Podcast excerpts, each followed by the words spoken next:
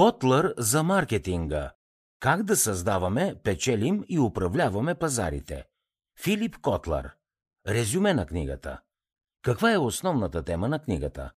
Котлер за маркетинга е издадена през далечната 1999, но е все така актуална и полезна и днес. Книгата е безценно ръководство за менеджери и маркетолози. Много често компаниите не могат да разберат, че пазарът се променя през определено време. Стратегията, която миналата година е била печеливша, тази година може да се окаже губеща. Според автора има два вида организации – такива, които се променят и такива, които изчезват.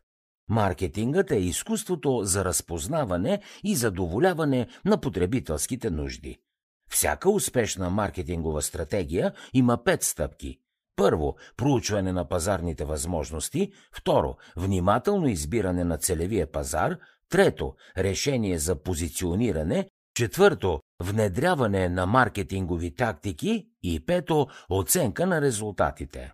Този метод образува един постоянен цикъл, който можете да прилагате непрекъснато. По този начин вие ще адаптирате маркетинговата си кампания към постоянно променещия се пазар. Филип Котлър съветва менеджерите как да продават в съвременния конкурентен свят и да бъдат успешни.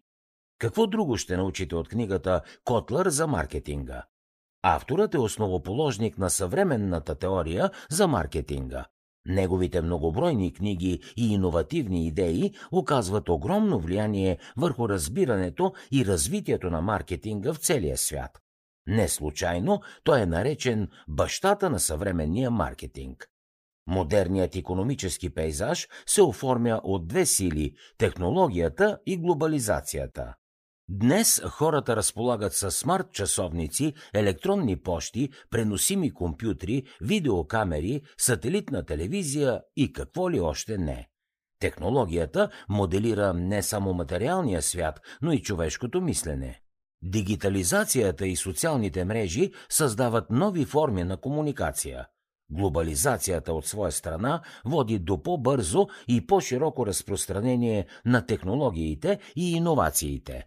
Например, изпълнителен директор от Банкок може да си купи книга от Amazon.com и след няколко дни да я получи на адреса си благодарение на международните куриерски фирми. Преди десетилетия това беше напълно невъзможно. Използвайте печеливши маркетингови похвати, за да постигнете успех в бизнеса. Според Филип Котлър, маркетингът е обществен процес, чрез който отделни хора и групи получават онова, от което се нуждаят и което търсят на основа на свободно създаване, предлагане и размяна на продукти.